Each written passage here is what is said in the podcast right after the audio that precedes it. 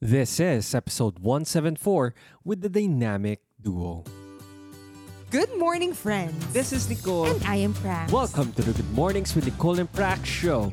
Each week, we share an inspiring message or a meaningful conversation. We'll cover lessons, stories, mindsets that will allow us to succeed.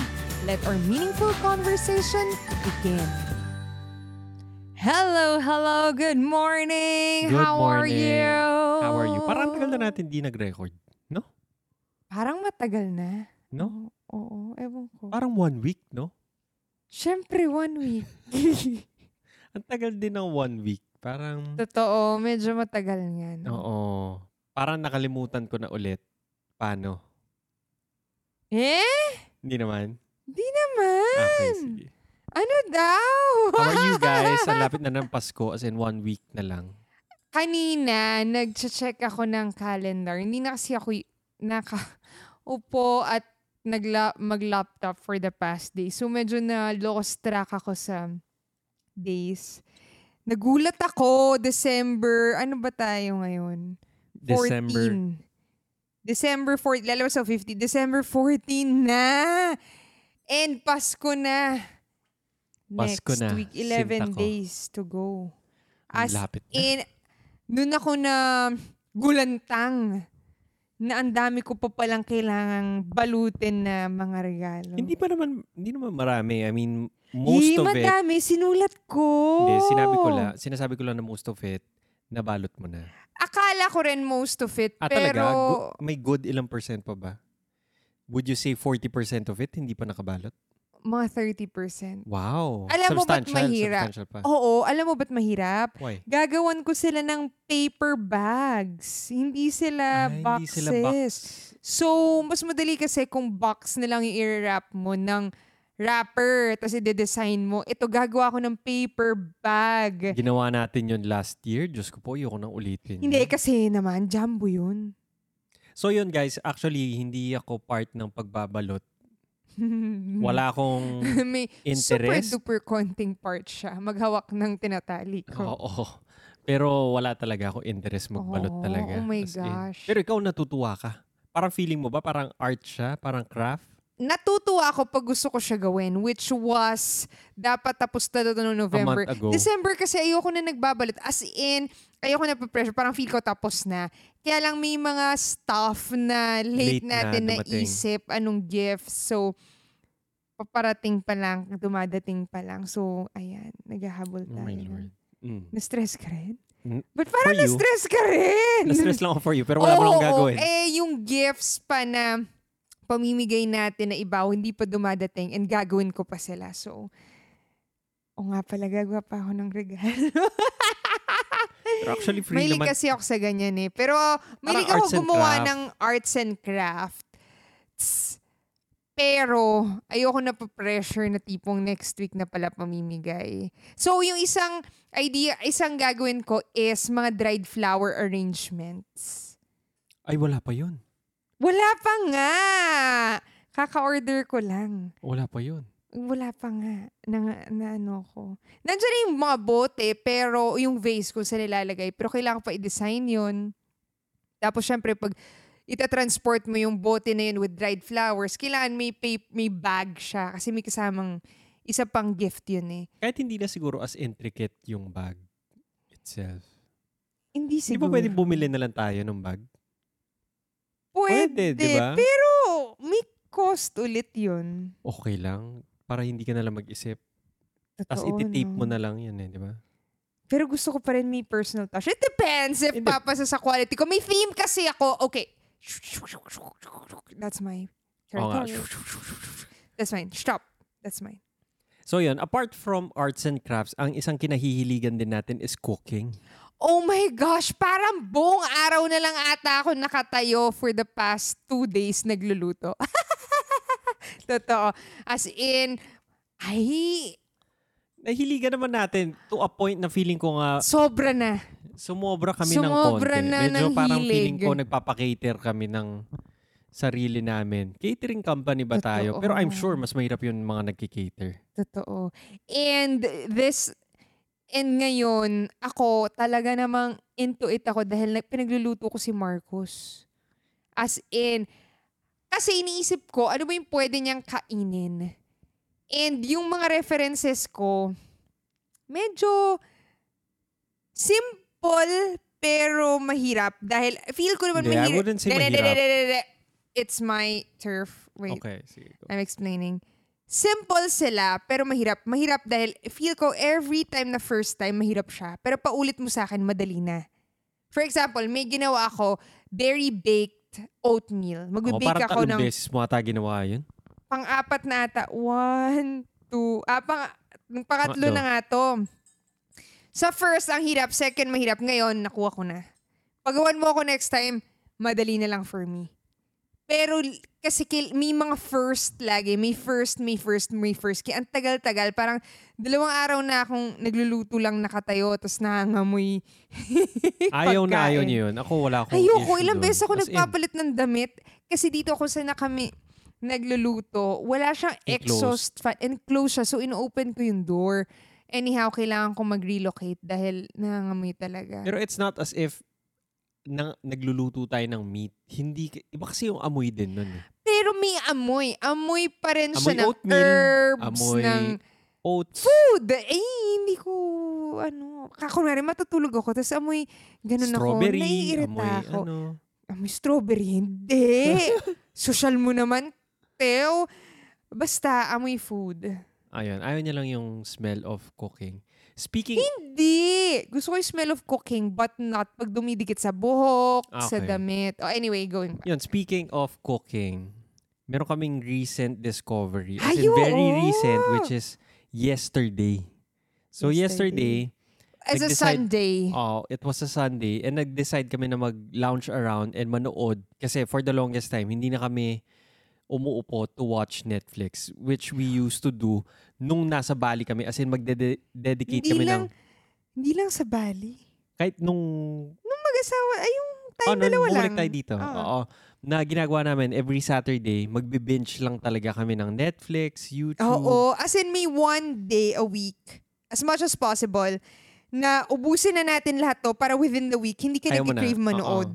Gusto mo na mag-work ulit? Oo, nakuha ko to kay ano, yung speaker sa Outpost Toastmasters, yung black Oo. guy, sabi niya, hin- ako nag-work ako kung nag-work ako, pero nire-reward ko yung sarili ko na may isang araw talaga, ito lang yung gagawin ko. Yung gustong-gustong gawin, which is usually, magla-lounge lang siya, manunood siya. Tapos the rest of the the next days, mag-work talaga Oo. siya. so ginagawa namin dati yun sa Bali and naalala ko as in talagang buryong-buryo at saka bored na bored ka na sa panonood na pagdating ng Monday gusto mo na lang mag-work.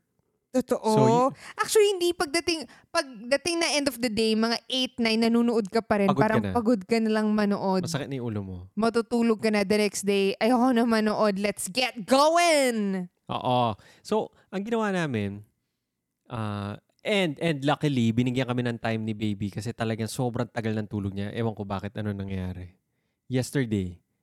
Parang na, na, na Ah, feel sobrang- niya. Hindi, alam ko. Why? May theory ako kasi tinignan ko, ang haba ng tulog niya kahapon, binawi niya yung Saturday kasi umalis tayo. Ah, hindi siya natulog noon. Hindi siya nakatulog na maayos kasi may ah, pinuntahan kaming gathering and kulang yung sleep niya. Kaya feel ko talaga namang binumbom-bom-bom-bom, pak, ganun. Tulog. O yun. Anyway, um, humiga kami, nag-lounge around kami, then, nagtitingin lang ako over Netflix. Kasi usually sasabihin namin, manood naman tayo ng nakakabusog. Kasi minsan, pag konti lang yung time mo, nanonood ka YouTube, yung mga tag 10 minutes lang, 15 minutes, 20 minutes, walang continuation. Pero kung gusto mo ng parang hearty content or entertainment, pupunta ka ng Netflix. Mas curated, mas quality. Then, nagtitingin lang ako, nagbabrowse ako ng top 10 sa Philippines. Nakita ko yung show ni Gordon Ramsay na Hell's Kitchen. Eh, lagi ko naririnig yung Hell's Kitchen sa pop culture, si Gordon Ramsay, kilala natin. Pero hindi ko ta- hindi ako fan, hindi ko alam kung sino siya. So, pinanood natin yon And lo and behold, parang, oh my Lord, ganito pala si Gordon Ramsay, kaya pala sikat na chef siya.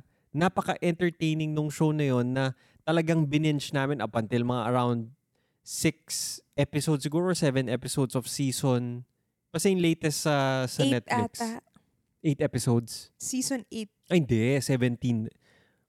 Malayo na. Ay, hindi ba? Malayong season na. Kakaiba na. Seven, Akala ko eh. season 17 or season 18 Oh, na. wow! Ang dami na pala. nun. Marami na yun. So, years na yun. Years na talaga. Sobrang tagal na. So, parang classic show na talaga siya. Parang Pinoy Big Brother. Parang ganun. Ma- maraming So, seasons yung na. Hell's Kitchen, totoong restaurant yun, di ba? So, matagal na siya. rin yun. Matagal na rin yun. Ah, sa US? Nasa, alam ko meron Ay, siya sa sa UK. US. Meron din siya Okay. sa Las Vegas. Anyway, so, ang show, ay, ang show. ang episode namin for today is a review of Gordon Ramsay.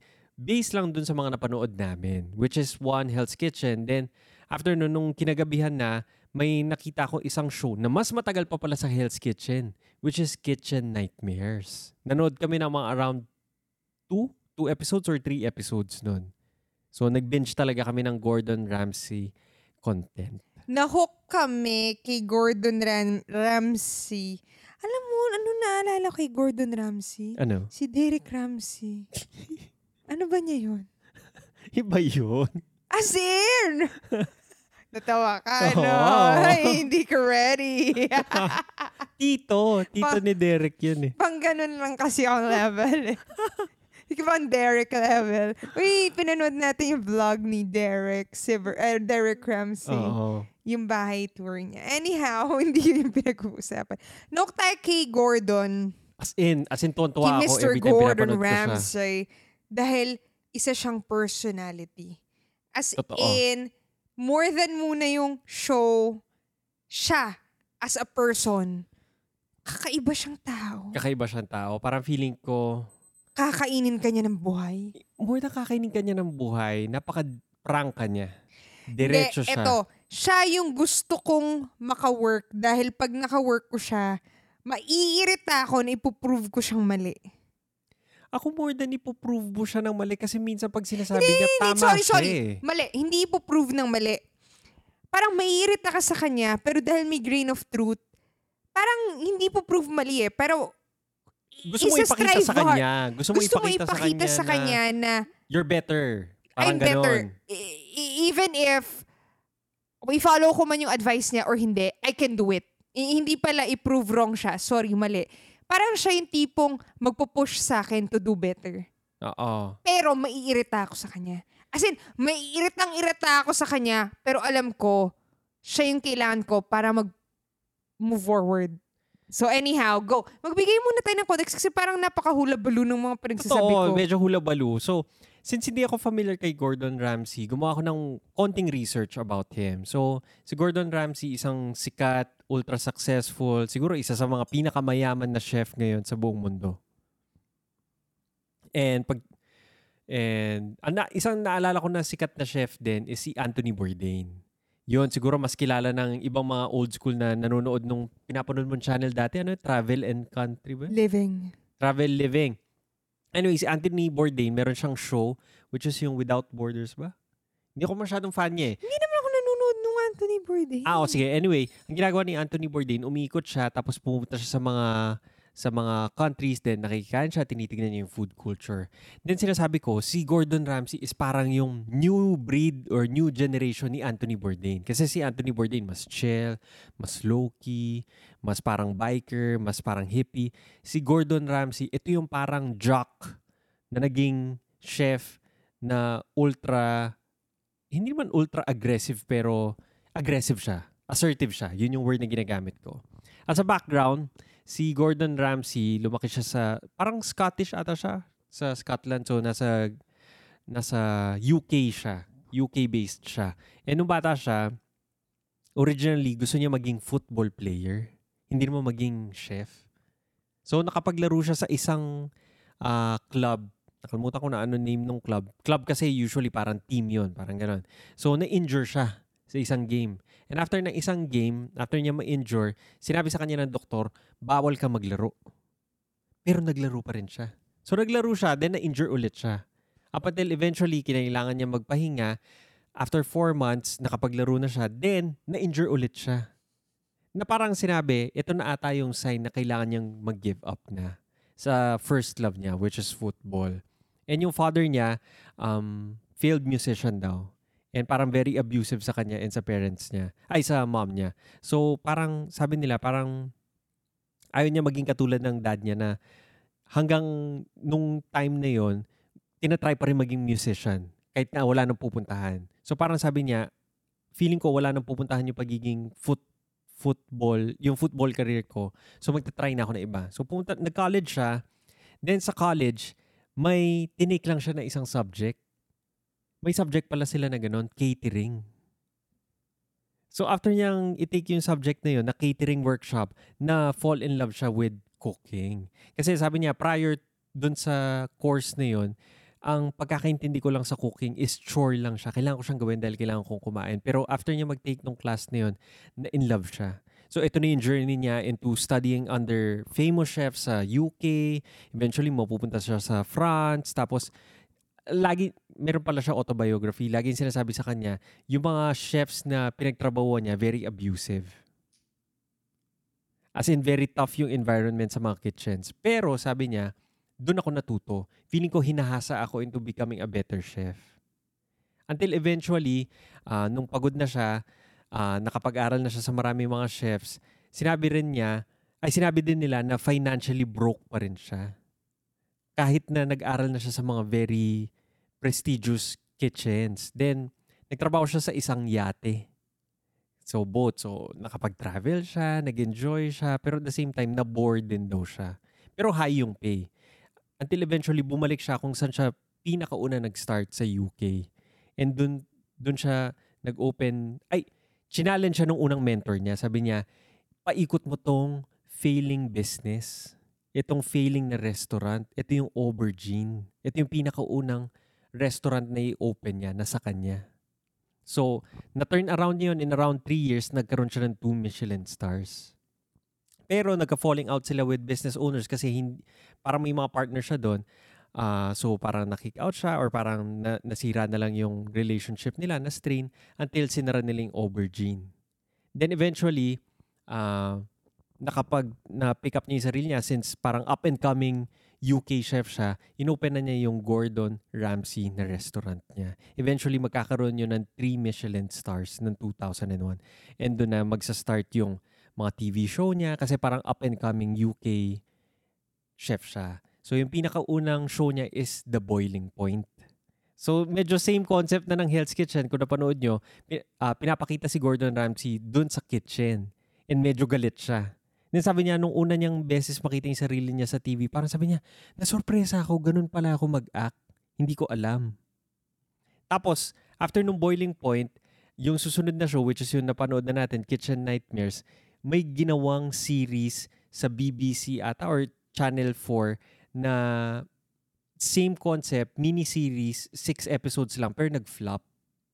Then, ni-recreate nila yung series na yon tinawag nilang Kitchen Nightmares, hinire nila si Gordon Ramsay.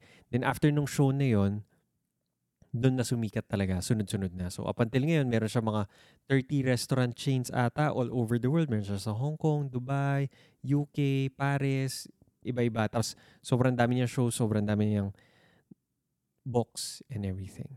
So that's it as a context for Gordon Ramsay, the celebrity chef. Siya pala, ganun pala yung buhay niya. Parang nakwento mo na lahat. De, very interesting. Ang ganda nung Kasi kung di mo kilala, ako hindi ko siya kilala. Hindi ko rin siya kilala, siya kilala. pero na Kasi parang ngayon, kilala ko lang, lang siya. dahil dun sa pinanood pero oh. okay din na makita yung background niya. Kasi ngayon, kilala ko na lang, kilala ko lang siya as sikat na chef, pero hindi ko alam yung story niya. Kasi feeling ko, if malaman mo yung story niya, magko-connect lahat yon sa kung anong matututunan mo sa kanya. Kasi kung nakita ko lang siya, magaling na lang siya bigla. Eh, there was a time na parang nung nag-aral siya dun sa mga masters niyon, wala siyang kaalam-alam. Or ayaw man siyang kunin. Ano yun? Hindi, naisip ko, paano natin i-explain yung Hell's Kitchen? Ano, ano ba y- O oh, yun, context oh. ng Hell's Kitchen. Kung oh, di, niya pa, di kila, pa nila napapanood. Siyempre, hindi pa, usually hindi pa. Oh, pa- paano natin i-explain yung context bago tayo magbigay ng commentary? Oh, sige. Ang concept lang ng Hell's Kitchen is ganito. Meron siyang restaurant, Hell's Kitchen, na nasa US. Now, itong Hell's Kitchen na to, open yung kitchen. So kung kumain ka na sa isang upscale na restaurant, nakikita mo yung chef, nagluluto siya. Tama? Ngayon, sa sa loob ng, para tong reality show, may game siya. May red team, may blue team. Ngayon, pagdating ng dinner service, which is dinner time na, lalabas tong mga order, si red team or si blue team, maglalabas sila ng mga orders. So, kunwari, isang order ng steak and french fries, ganun lang. Isang order ng lamb chops and uh, beef wellington. Isang order ng scallops, isang order ng shrimp. Parang ganun. So, ano siya ha? Competition siya. Competition siya. Let's be clear muna. Reality competition siya between chefs and then may isang winner lang sa dulo. Ah, may So, award merong- yung winner. Ang contest nila is meron silang parang kanya-kanyang cooking, may team team contests din, may individual contest. So, yun yung parang yung usual reality show, di ba? Yung Master Chef, parang ganon. Pero ito, ang twist niya is, sa gabi, dahil may restaurant, per team, magsaserve sila in actuality sa restaurant.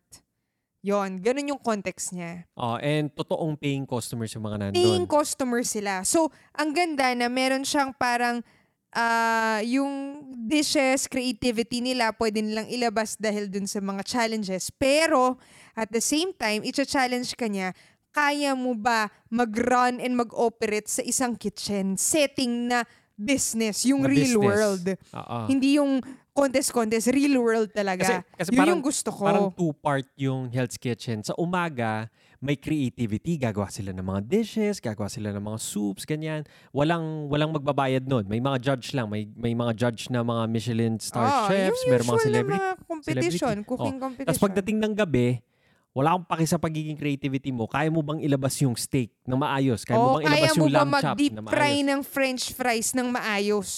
Ganun lang kasimple. And meron kahit kagano kalagaling yung mga chef na sila doon ha. Oo, yung mga pumasok doon, boss sila sa mga sariling restaurant nila. Oh, or several Head restaurants pa. Oo. And min- meron pa rin talaga lalabas na fries hindi luto. Totoo, nakakatawa yun. Lalabas na ah, lamb. mga mashed potato, hindi Raw. na walang salt, parang ganun. Oo, may mga ganun pala. So, kaya maganda. Kaya ko siya nagustuhan, kakaiba siya. Kakaiba siya kasi May most, actual siya. most of the cooking shows na pinapanood natin is about the creativity. Magkikreate ng dish, ano ba itong mga, ano yung mga garnish, ano yung mga textures, mga ganyan. Ngayon pa lang ako nakakita ng kitchen setting, restaurant setting na show. Never pa ako nakakita ng ganun. Kaya natuwa kami. Oo. So, anong mga komentaryo natin? Ba't natin siya nagustuhan? Anong mga natutunan natin? Oh, so feeling ko, number one talaga kay Gordon Ramsay is yung pagiging assertive niya. Oo, totoo. As in, kung may gusto siya, sasabihin niya talaga. Kung may ayaw siya, sasabihin niya. Hindi yata assertive, prangka. Prank ka, pe- pero para mas gusto ko yung word na assertive na i-assert din niya kung paano niya gusto. Kasi yung prank ka, sasabihin lang, ah, ayaw ko yung mukha mo. Gets?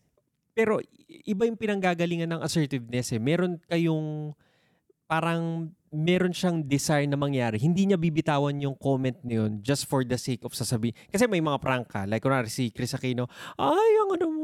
Wait lang, bad example yung Chris Aquino. Kasi feeling ko lang magko-comment lang siya, pero ginajudge ko siya. Hindi ko naman siya kilala or hindi ko naman kinoconsume yung content niya. Pero stereotype sa kanya is magko-comment lang siya dahil wala lang.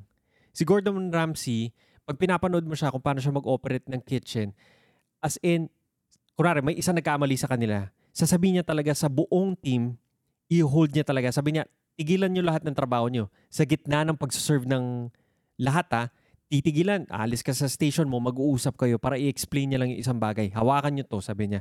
Ang lamig nitong sauce na to, wag na wag niyo nang gagawin yan. So gets, hindi lang siya pagiging prangka pero ina-assert niya yung yung gusto niya mangyari. Gets, gets, gets. Tama nga yung word na assertive. Ang ang maganda pa in line with assertiveness is very hindi siya nag-hold back.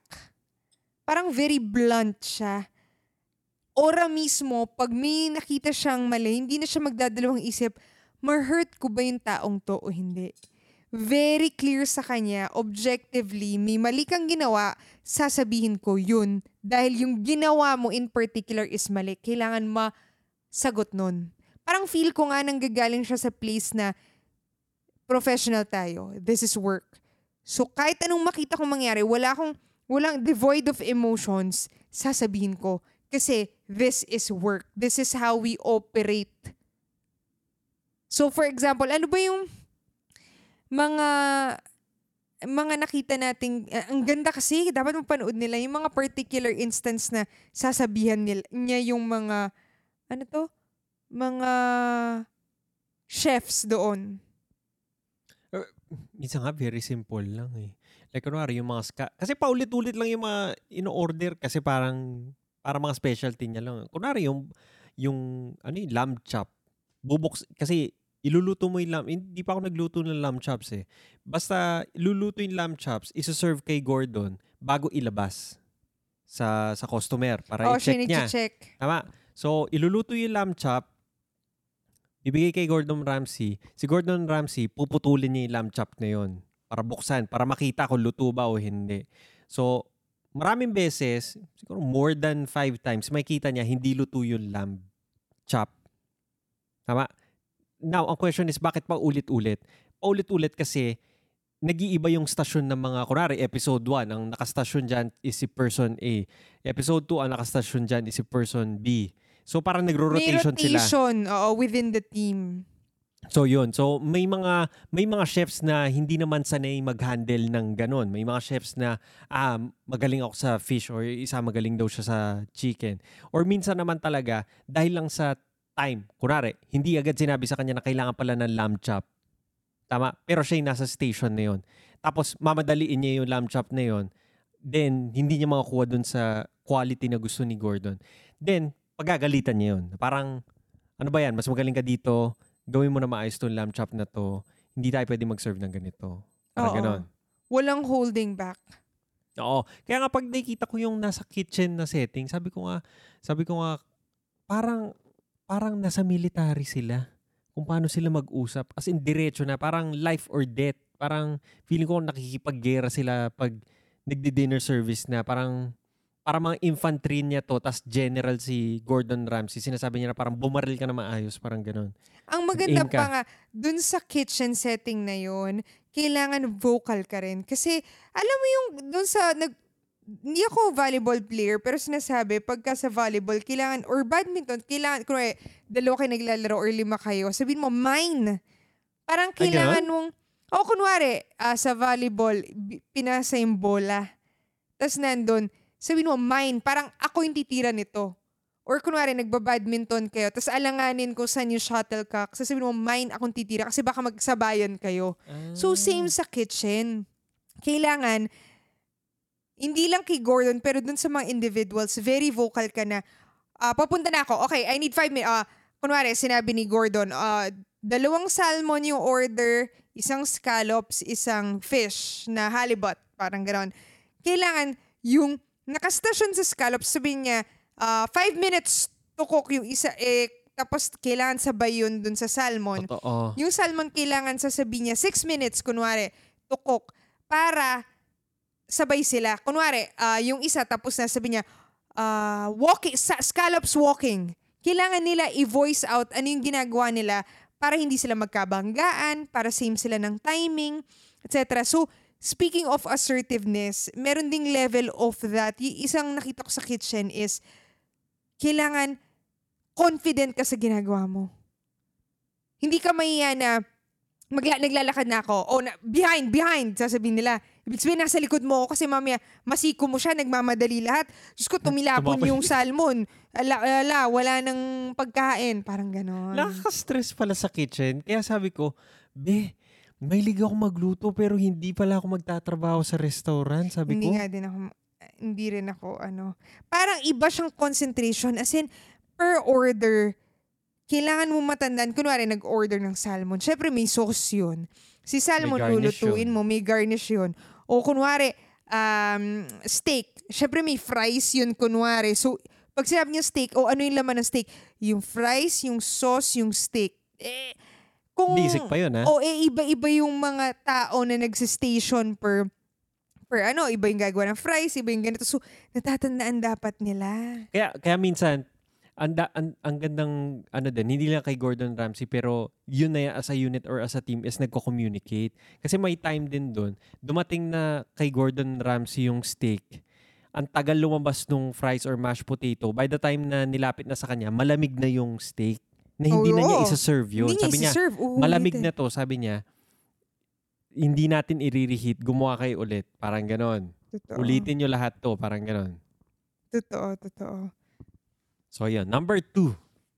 Ano ba number two natin kay Gordon Ramsay? Natutunan natin kay, kay Ah, may isa pang familiar. Kaya sabi ko, sino? Maliban kay Derek Ramsey. Sino? Si Dick Gordon. Di ba Dick Gordon? Gordon. Di ba Dick Gordon? Oo, sa Olonga po. Di ba si Red Cross? Red Cross ba siya ngayon? Hindi ko alam. Basta yung, yung ah, politician na bilog. Basta Oo, bilog oo, siya. Bilog siya. Tapos maliit siya. Di ba senador siya ngayon? Hindi ko alam.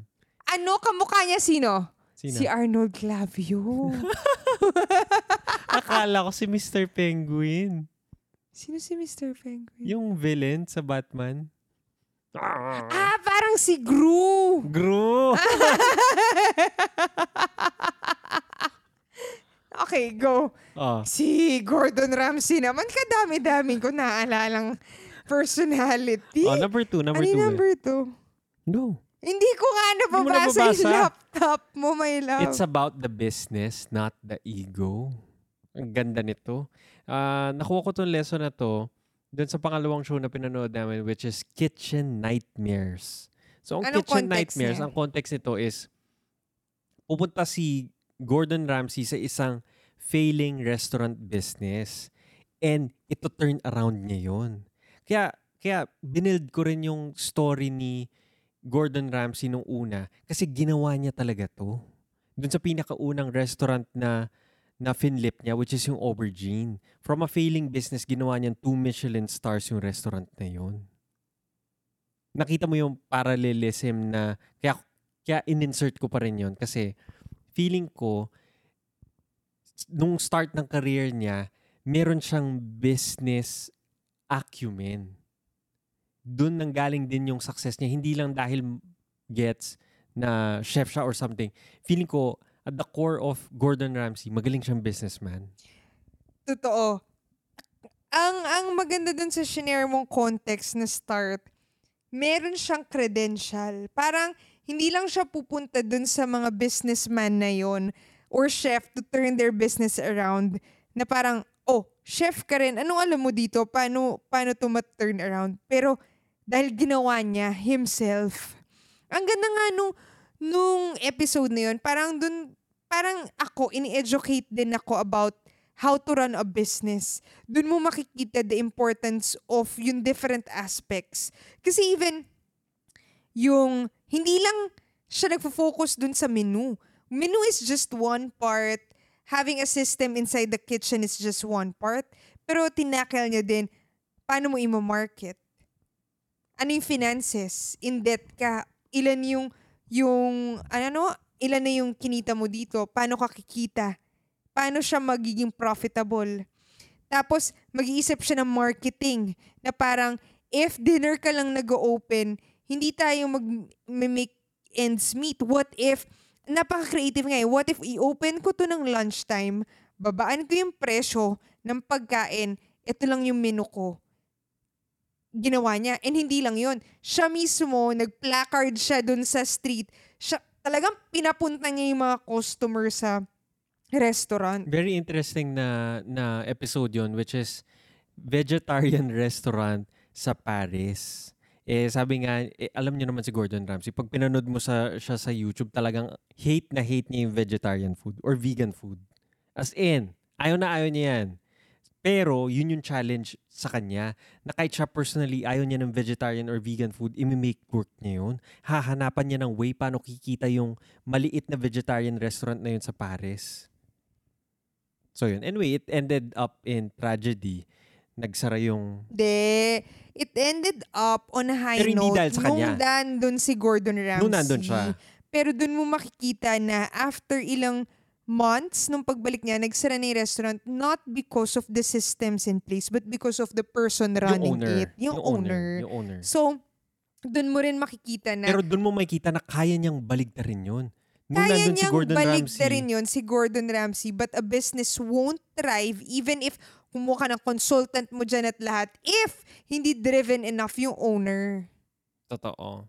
Tama? Kahit Totoo. gaano ka, okay na yung chef nun kasi nag-hire sila new naman. chef. Okay na yung menu niya. Eh, nandyan yung systems. Pero magsasarap niya, pa rin. kayang kumita. Kayang kumita. Kasi eh, ginawa niya. Siya mismo nag-operate nun.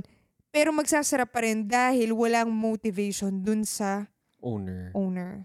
So yun, so isang magandang isang magandang lesson sa kanya na parang hindi pag sinabi kong it's about the business or meron siyang business acumen, doesn't mean naman na parang may MBA pa siya na parang alam niya yung mga something something numbers na ganyan. Hindi naman, pero parang tinitignan niya lang on a macro perspective na hindi lang about dun sa pagkain. Yes, yun yung central product na binibenta mo pero ang daming factors na na sumusuport dun sa pagkain. Like, kunwari, ano yung decor ng table, ano yung itsura ng pagpasok nila, ano yung state ng kitchen, malinis ba siya? Yung mga basic na gano'n lang na parang, parang, in a way, parang sinasabi lang na nag-care ka lang. May extra step na care.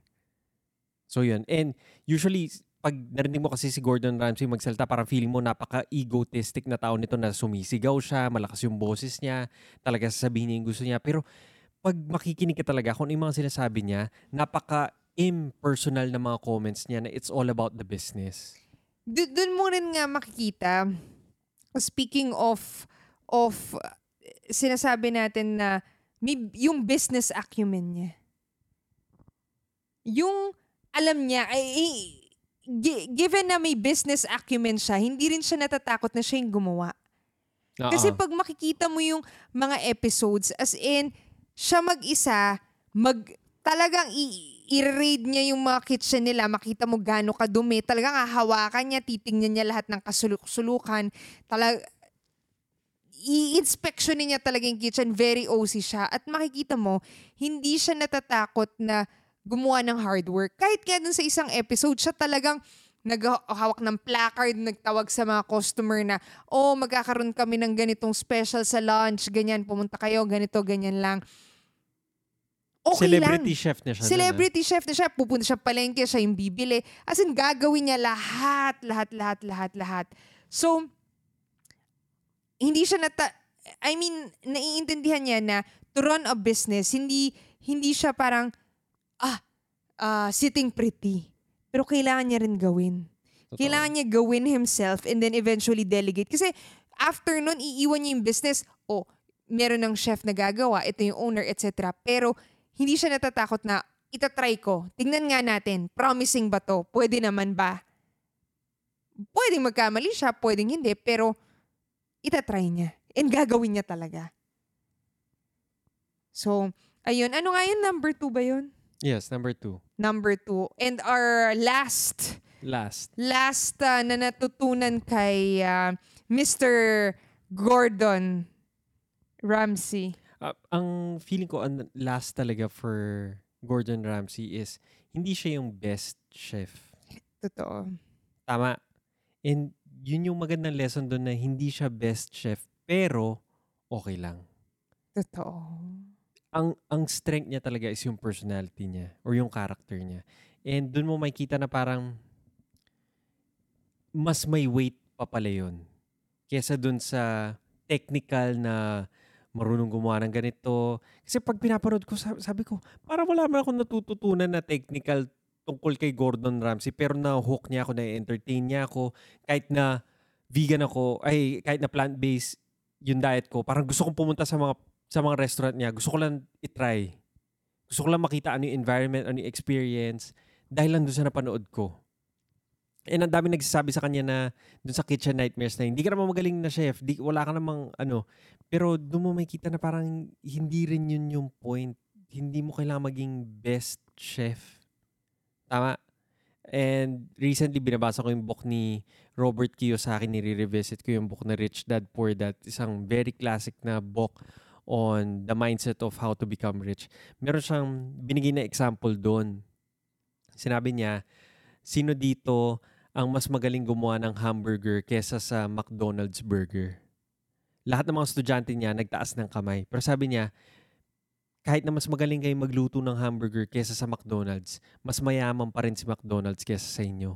Kasi hindi tungkol sa hamburger kaya mayaman si McDonald's. Ang galing, di ba? Na Parang dun, dun masya-shatter yung yung belief mo na parang, ah, kailangan maging best ako or maging genius ako into something para maging successful, quote-unquote. When in fact, hindi yun yung barometer of success or hindi yun yung magdadala sa'yo sa success or parang, um, parang, hindi naman fame, pero parang yung at the top of your game. May something na nagtatranscend dun sa quote-unquote quality or quote-unquote parang, ah, tawag mo dito, na mas magaling ka. Hindi. Marami siyang facet na nag envelop doon para maging successful ka. And I think si Gordon Ramsay, makikita mo doon na parang amalgamation siya of personality, yung grit niya, yung passion niya, motivation niya into becoming better. Naalala ko dun sa sinasabi mo, yung book na perennial seller. Sinasabi, ito yung mga ah, nag-stand against ng time na mga works. Parang sinasabi, perennial seller. Kunwari, ano yung mga perennial seller na, example, kunwari, Siguro mga Tom Sawyer, mga ganyan. oo, kunwari, books na hanggang ngayon, re- binabasa pa Bible. rin. Oo. Bakit sila naging perennial seller? Anyway, isa dun sa sa sa sinasabi is hindi parang hindi mo kailangan maging dalawa kasing part siya. May content, merong marketing. Parang ganun yung Two framework. parts yung ano Two niya. parts yung framework ni Ryan Holiday, yung author. Book ni Ryan Holiday. Yung content is just 50% or the product is just 50% or sa context na pinag-uusapan natin, the food is just 50%. Totoo. The other half would be marketing. That is, would be selling. How do you sell that content? Be it that book, that food, that business. Na 50%, yes, important pag pumunta ka sa restaurant yung food. Pero hindi lang yon Kailangan may story. Dapat gusto mo, dapat in. Kaya nga yung mga, kahit si McDonald's, hindi mo maaalis na nagmamarketing pa rin lagi siya Hanggang ngayon. hanggang ngayon may advertisement pa rin siya. So, 50% siya. And ang gandang lesson nito, even for us, for everyone, na mi, ah, madalas inisip natin, di ba kunwari, ay, mas magaling naman ako magluto dyan. eh. Ay, mas magaling ako magsulit dyan. Ay, mas magaling ako gumawa Which ng video true. dyan. Ay, mas magaling Which ako kumuha ng photos dyan. Pero, yun ba yung important? Di ba may Pareto principle? Ano ba yung important ah, 20% na magbibigay ng 80% result? Meaning, kung nag, um, nag gumagawa tayo ng video, kailangan ba siyang maging wala yung pinakamagandang cinema to, ano cinematography Hmm. ah, pagkakulay, pagka-edit, pagka-shoot, or okay na na video pero kaya mo siyang i-sell, paano mo siya i-market sa mga tao. Tama?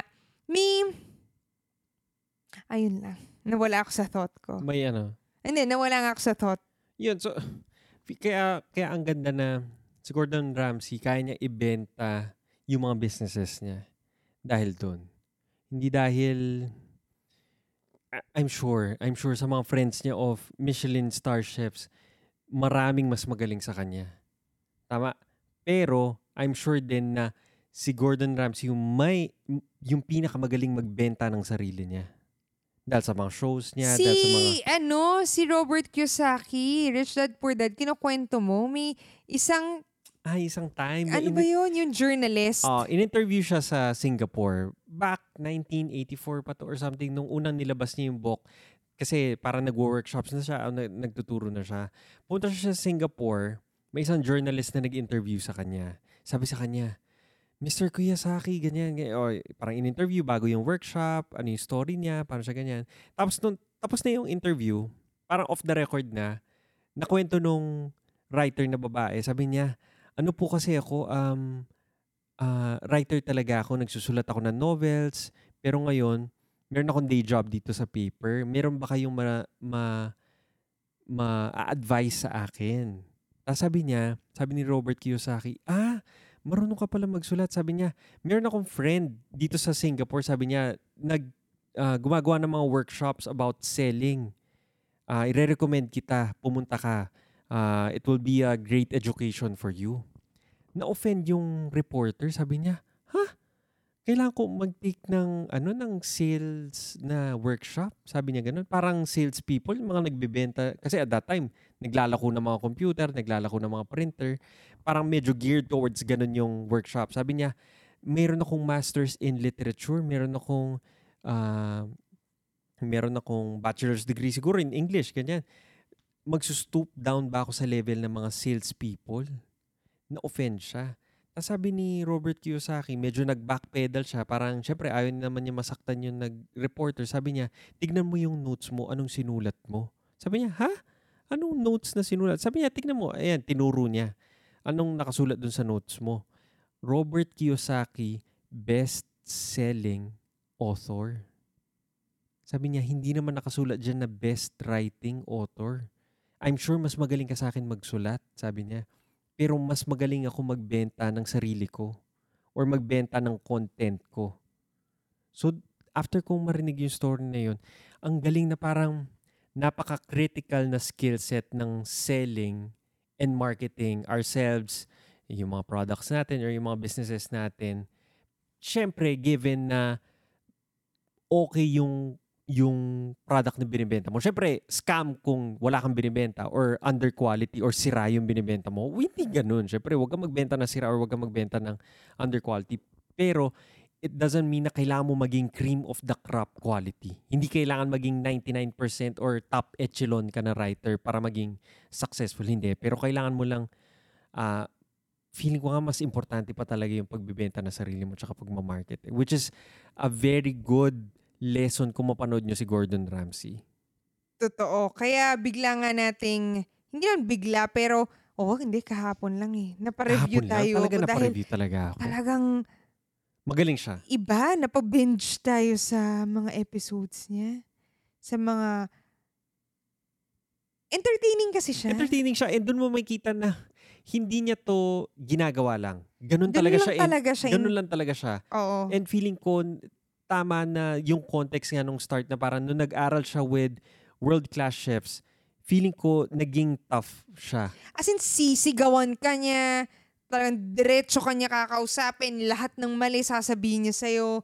Ganun siya ka-harsh. Pero kahit na magsalita siya sa'yo, never ko na feel na personal niya sinasabi sa ibang tao. Totoo. Never Very ko na feel... objective naman siya na it's about the work, the business, what we're doing. Totoo, every time, kunwari, dun sa Kitchen Nightmare, sinisigawan niya talaga yung mga may-ari ng business, pero babalik, kunwari, mag-aaway sila.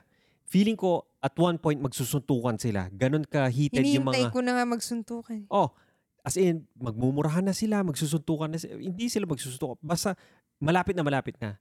Lalabas siya, magpapalamig lang siya ng ulo, sasabihin niya, napaka-arrogant nito, it's a prank, ganyan, feeling niya magaling siya, ganyan. Pero babalik pa rin siya sa loob and sabihin niya, gagawin ba natin to? Babalik ba natin yung business mo or hindi? Totoo. Tatanungin niya, may commitment ka ba na aayusin natin to or hindi? And every time sinasabi niya yun, doon ko na feel na hindi personal yung mga comments niya. Lagi, it's in service for the business or the product. Na parang napaka-noble nga na kaya mo sabihin yon kasi egos aside, hindi sa akin, hindi rin sa'yo, pero para dito sa common goal natin na mangyari siya. Yan, feeling ko ang, ang ganda every time, pag naalala ko lang na parang, kasi naglalak ako ng courage into into facing conflict. Pero, if tinitignan mo siya na conflict for the betterment of a common goal, yun yung mga conflicts na dapat hinaharap mo or dapat fini-face mo or dapat uh, kino-confront mo. Kasi hindi naman tungkol sa ego nyo dalawa eh, or sa mga personalities nyo, eh, pero tungkol siya sa sa progress nyo. Parang ganon. So, yun. Totoo. So, ayun. Yun ang ating uh, Review? review about about kay ano to, Gordon Ramsay. Ang ganda kasi, t- try nyo uh, one episode, panoodin nyo sa Netflix. Or sa YouTube lang. Or sa meron siya. YouTube. Yung Kitchen Nightmares, as in, At saka Actually, Hell's mas maganda nga Kitchen. yung Kitchen Nightmares eh. Maganda din yung Hell's Kitchen. Maganda rin yung I Hell's say. Kitchen. Pero ngayon, mas gusto ko yung Kitchen Nightmares. Mas nakakatawa for me. To. So, ang ganda lang. Ah, first is, ang dami natin natutunan on aggressiveness. Assertiveness, be. Assertive. Assertiveness. Hindi para aggressive. ayaw natin ng aggression. Kaya nga sabi ko, Oo, wag para aggression. So, first is assertiveness. Next would be, It's about the business. it's about the bu- business. It's being objective. It's not personal, but it's about being objective, the business for the common good. And last is Number three is about selling. selling. Totoo.